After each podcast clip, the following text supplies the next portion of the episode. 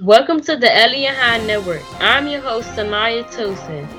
Most recently, Chancellor Ferebee, FT President Randi Weingarten, WTU President Jackie Lyons, State Board of Education President Zachary Parker, and McKinley Technology High School LSAT Chair Sharice Muhammad took a tour of McKinley Tech High School on Friday, April 23rd.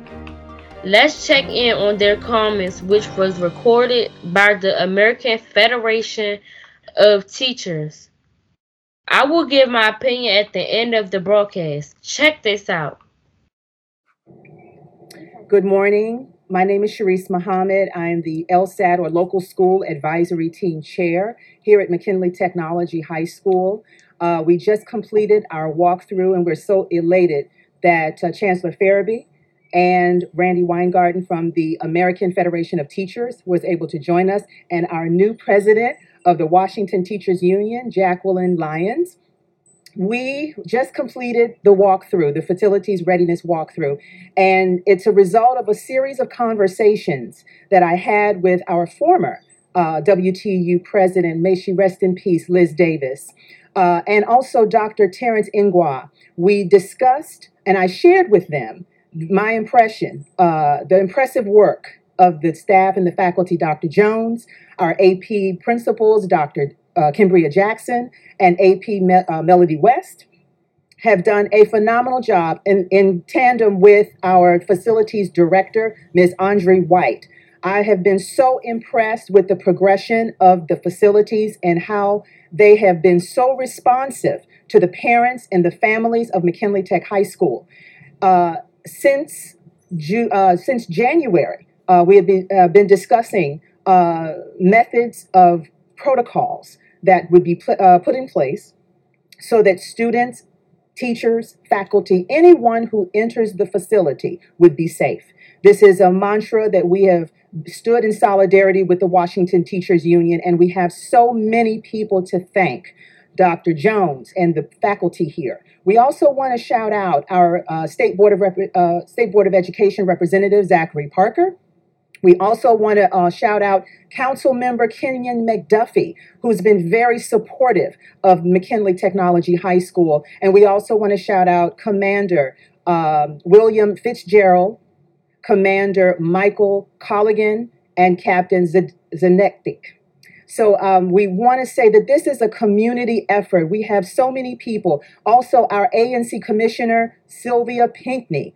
This is a community here at McKinley Tech. We've all come together to work together so that our students and faculty are safe. And with that, I will turn it over to You turn it- our new president, Ms. Jacqueline Lyons.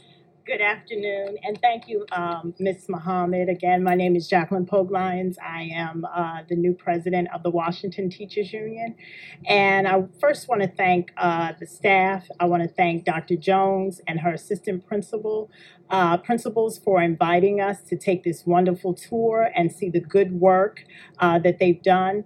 Uh, putting together uh, their staff to make sure that the schools are, are safe for the students and for the staff and for the teachers. I also would like to thank Sharice Muhammad, who is the chair of the local uh, school advisory team.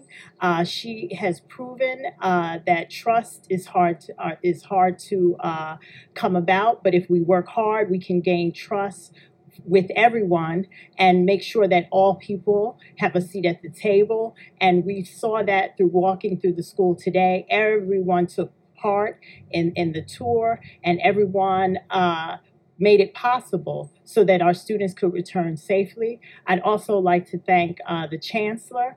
Uh, this meeting was planned um, uh, before President Davis passed away, and um, he put it on his calendar to say we're going to continue. I'd also like to thank uh, President Randi Weingarten for joining us uh, and making time for this in her hectic and busy schedule. Um, she has been a strong leader for both our city and for the nation in helping us try to figure out uh, how to get through this unprecedented time in our history. Um, I also uh, want to just highlight some of the things that we saw in school. We noticed that um, each school, each classroom has uh, a filter, and we even learned that it has uh, UV lights to help uh, 24 hours keep the rooms clean. Each desk, uh, children have their own separate PPE uh, containers so that they don't have to move around if they need tissues, if they need hand sanitizer. We were taken to the isolation rooms and we also learned what happens if a, if a student comes to school and they're not feeling quite well. What is the process to make sure uh, whether or not they have COVID? How do we get in contact with the parents? And once, unfortunately, if the child is ill, how do we contract, contact trace to make sure that the whole school stays, stays safe? Um, I also want to thank the teachers who uh, worked hard and fought to make sure that our schools were safe. They also uh, had to pivot quickly to learn how to use advanced technology in order to teach online. And none of this would have been possible, as I said before, if we all didn't sit down and make sure that everybody had a seat at the table. I hope that we continue with this as we move into opening schools in the fall. Um, and I think that this school serves as a model. And I hope that um, we get the word out that this can happen all over the city, especially as we think about our underserved communities.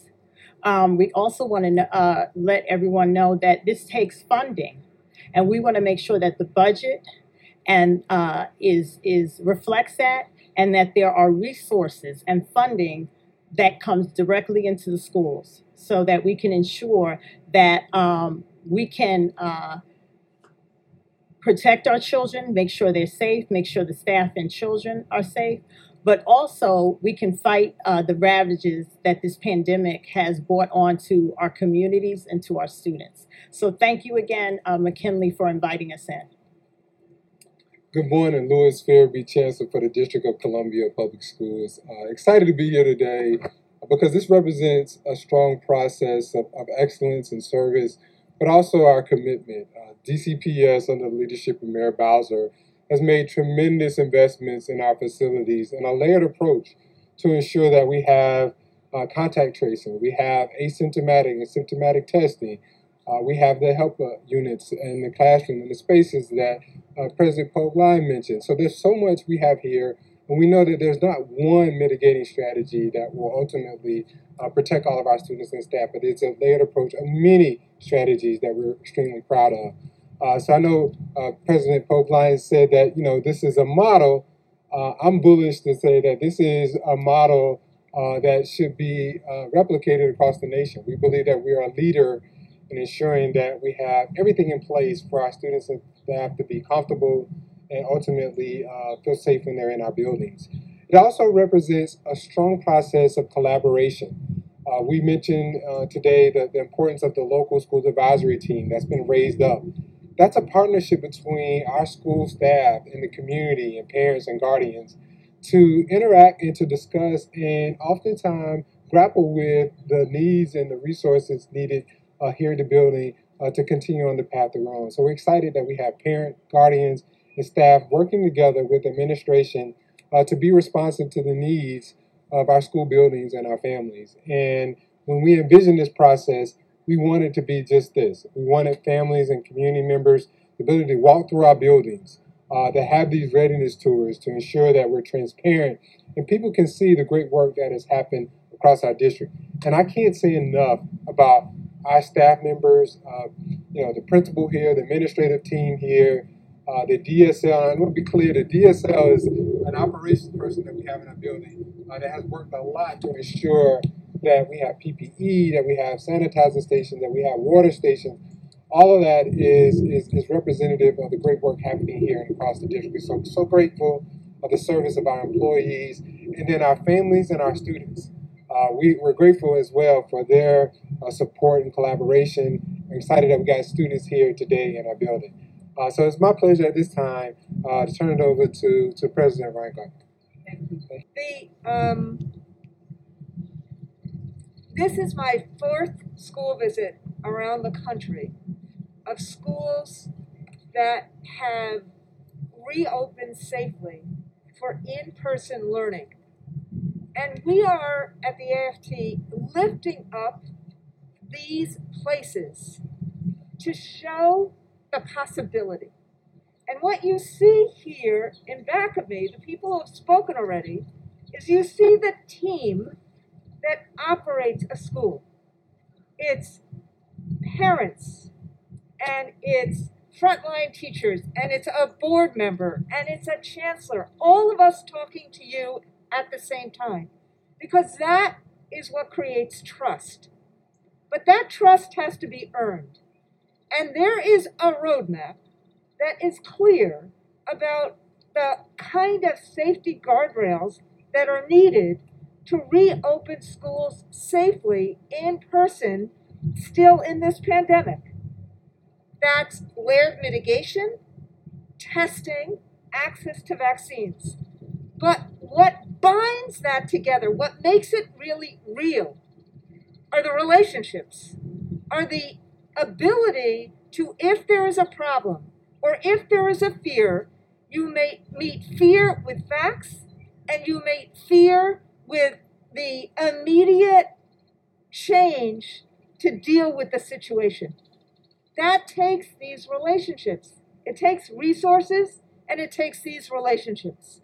And that is what we're going to need everywhere in the country. The chancellor is right. McKinley, what we just saw, is a model in the country for how you reopen a high school safely for in person learning. You don't have to have an either or. It's either in person or safe. What this school visit shows is that with the resources and the relationships, we can do what every educator wants to do and every family needs to have, which is school as a place, not just school as a thought. And that's why I'm so proud to be here. Yes, we have lots of work to do for August and September. We got lots of work to do to help convince people that the vaccines are safe and to get shots in the arms and to have our kids 16 and up get shots in the arms. We got lots of work to do in terms of the recovery, social, emotional, academic of our children. But the last thing I want to say is let's just honor the people who are working to do that the educators, the custodians, the teamwork of parents and community and administrators and board and union because our goal has to be to rise up our nation and to recover not only from this pandemic, but to take on the challenges of racial injustice, of climate, of all the other economic inequalities that we see. That's our goal. That's what school does. And I'm so proud to be here. Thank you.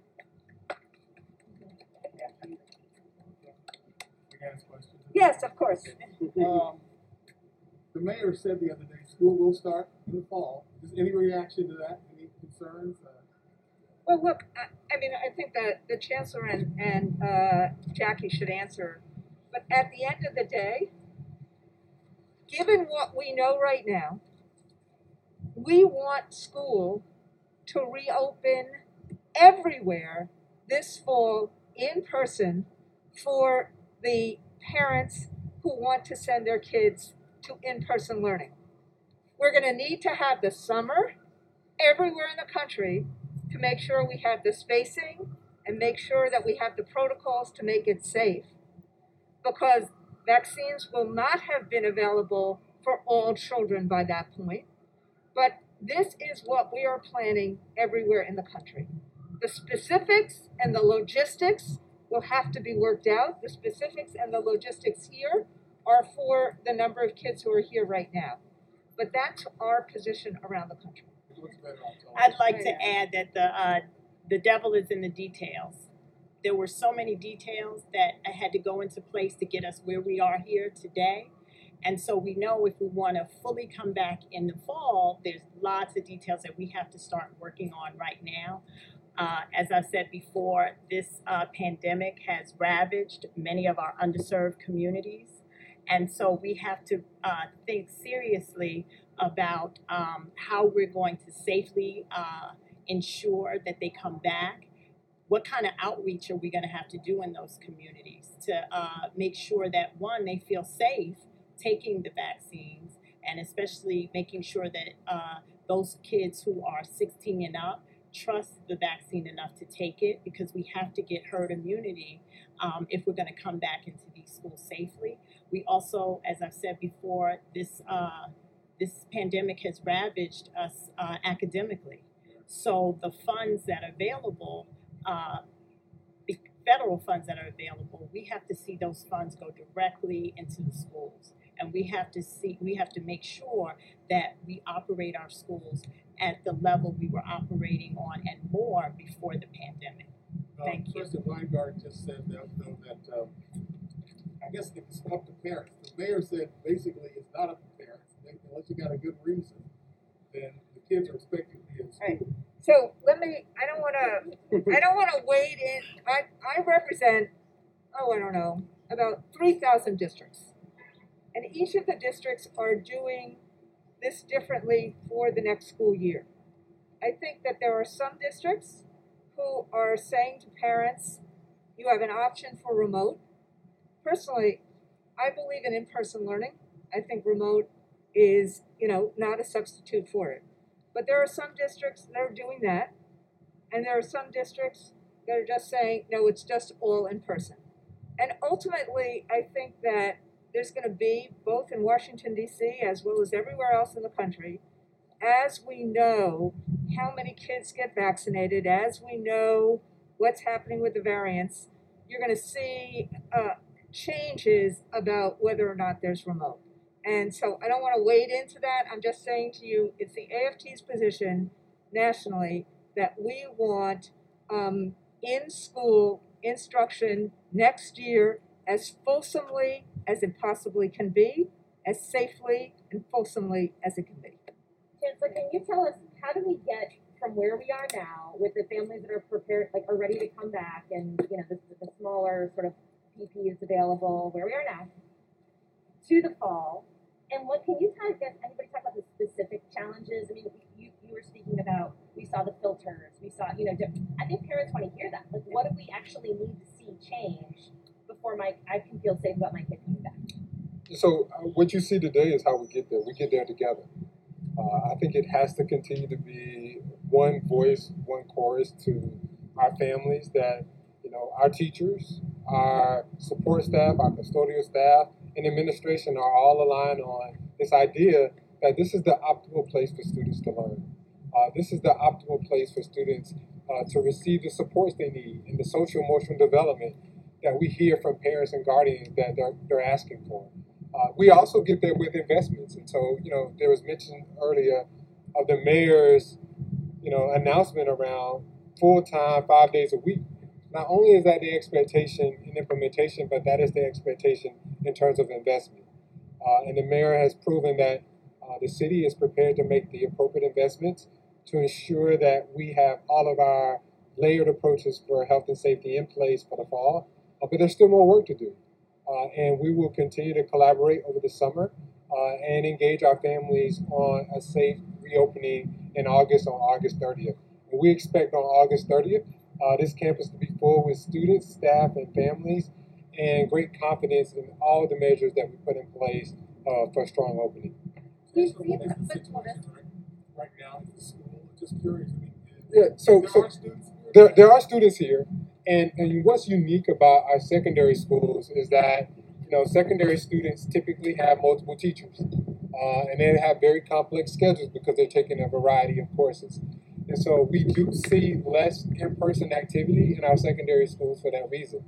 For our elementary schools, though, we've had significant increases in in-person learning, and we have been able to meet demand for in-person learning across the district uh, for the majority of our schools. Approximately 90% of our schools are at the level of interest for in-person learning right now as we're in term four. But the idea is not around just August. We need to finish this school year strong. Uh, and so we're very much so focused on what will happen at the end of this school year in term four. Uh, we put in place measures for schools to utilize outdoor spaces, uh, to be creative with our in-person activity. We have over 19,000 seats available for summer programming, much of which we offered in person. Uh, that's another way that we see families can be engaged and, and prepare for the school year. And what's interesting about the summer work, some of that is just to get students on campus to be comfortable. Uh, so we, for example, high schools like McKinley will have what we call summer bridge. That's an opportunity for students to come in uh, a week or two early uh, to get to know their campus again, spend time with their teachers and staff, uh, to build those relationships that we know are critical for a reopening of school in August. Roughly how many students are here now? It varies. So, you know, what's interesting, the administrative staff uh, share with us that, you know, today there's mostly freshmen and sophomores in the building. I think there are approximately 40 students in the building today, uh, but that varies again based on student schedules and also what grade level they're in. Yes, I understand from testimony a couple of weeks ago that, about thirty-six schools are gonna be, let's say, shrunk to some degree, at least their budget's gonna shrunk. Can you tell us some more about that? Yeah, I think we, we need to be really clear on terminology and language, and that is those are our initial budgets. Uh, we we provide initial budgets to schools every year so they can do their planning, uh, so they can build their staff, and they can ensure that they have everything they need as we track towards opening the school year. But they're just that initial budget. We have uh, federal recovery dollars that we will receive that will be allocated to schools in some way. Uh, we haven't determined yet where that will happen. But also, we know that the mayor's budget is not complete, and also council uh, has not taken action on budget. So uh, there's lots to happen over the next couple weeks and months as we finalize school budgets, and we're mindful that schools want to have everything possible. They want every tool in the toolkit to open in August, and that is something that we will continue to honor. One, one other question before I forget. Sure. Wilson High School. Yes. Um, you have weighed in to change the name of Wilson from Woodrow to August. Tell us why. Yeah, so you know, I, I want to be clear. You know, that's the Lewis Ferebee recommendation, but it was informed by tremendous outreach and engagement. Uh, so we provided a number of number of people who who gave us their perspectives and views. But more importantly, what we heard is the values of our community uh, need to be reflected in how we name our facilities and our campuses. And I am very confident. I mean, I could I could go on about how amazing a playwright August Wilson was, but more importantly, uh, we believe that his his character, uh, his contributions to society reflect our values and is representative of the Wilson community. But of course, isn't it also that a lot of people just like the name Wilson? Well, that was part of the feedback we received. You know, we, we received a variety of, of voices and perspectives and diverse groups of individuals responding. So we had alumni, we had current students and staff, uh, we had community members that just was interested, and uh, there was interest in you know maintaining you know some of the Wilson name, if you will, August Wilson, but there's also interest in recognizing uh, again the great work as a, a nationally world-renowned playwright that he was, and the type of work that he produced. And it was interesting. Uh, Ma Rainey's um, you know play was being done by Netflix as we were having this conversation. Uh, so I thought it was very timely, and and you know the types of considerations that we were having in deliberations as as that type of work was being highlighted uh, on a national stage. We've seen up until this point that the greatest demand for in-person learning has been in the wealthier communities, and uh, the highest number of students who return in person are in Ward Three. Why do you think that is, and how do you start, you know, convincing some of the families in other wards to return? Yeah, so there's there's no one reason, and, and for us, when we think about equity and access and opportunity, is we want every family to have what fits their schedule, their interest right now, and we feel confident that we've done the work, the due diligence to offer that here this school year in term four. Uh, but there are a number of challenges I can point to. One we know that there are disparities in health outcomes across our communities in our in our city, uh, and oftentimes there are long social economic lines. And we also know that the family dynamics is different. Uh, you know, we have families who are working from home. We have families now that are returning back to work. We have older siblings that are caring for younger siblings. And so each family situation is different, and that drives their interest right now in, in in-person learning or if they would like to stay remote. Uh, the final thing I, I just highlight is, you know, we also know uh, that, you know, school communities crafted their own customized plans and approaches to in-person learning. Uh, so in-person learning looks different across the district, and oftentimes the way that's being implemented may uh, influence the type of interest that families have in, in in-person learning right now. Uh, but we're preparing for everybody to be back on our campus in August, and you can see the great work that's happening here in McKinley uh, that we're confident in as we prepare and track towards August 30th. And for do you, do you think that families should have a virtual option if they want in the fall? I think we have to be open to meeting the needs of all families, just like before the uh, pandemic. Uh, schools always have to be prepared for making accommodations based on health needs. Um, we have to be open to the fact that in certain communities they really have been ravaged by this pandemic, and so we have to give them the support that they need so that and, and so that they feel comfortable and safe in coming back into the schools.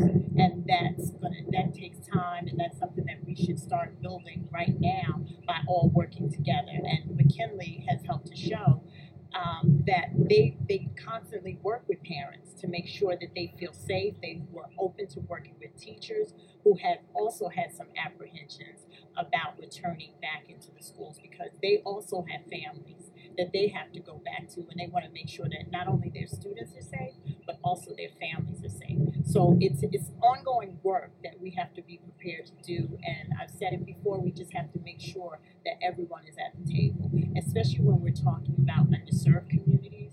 And i know my uh, the former president uh, president davis that is what that's what she championed is equity for all. And we know that it's going to take a little more work to ensure um, because right now you, you're correct. Um, most of the students who have returned are from the more affluent uh, neighborhoods. But with working together with all the things that I just mentioned, we can ensure that everyone comes back in August um, while at the same time accommodating needs, which is what schools always do.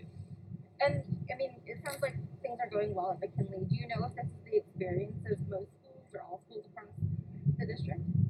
Well, let's say this. I, I know it's it's a it's a work in progress, and I know that um, that's our ultimate goal is to make sure that everyone works together to get um, us back into the school safely and um, to target what this pandemic has done to our students academically, socially, and emotionally. Chancellor Ferebee stated they have water, PPE, and sanitized stations. In my opinion, it feels safe to drink from a water bottle, and I feel comfortable if my teachers have personal protective equipment. The president of the Washington Teachers Union, Miss Jackie Lyons, stated, Everyone took part in the tour and everyone made it possible so students can return safely. In my opinion, I like how they are going through safety measures and keeping the students safe by having the desks spaced out, having sanitized stations, and being creative by using outside spacing. The AFT president, Ms. Randi Weingarten, stated, You see the team that operates a school.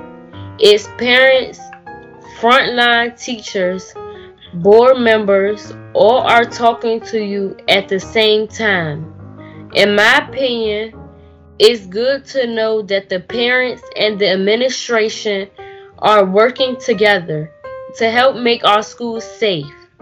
In summary, I believe the students from the District of Columbia Public Schools should consider in person learning during the fall semester of 2021. However, I would hope the option for the virtual learning is still available to students who are fearful for coming into the building. I'm your host, Anaya Tosin, with the Elian High Network, and that's my viewpoint.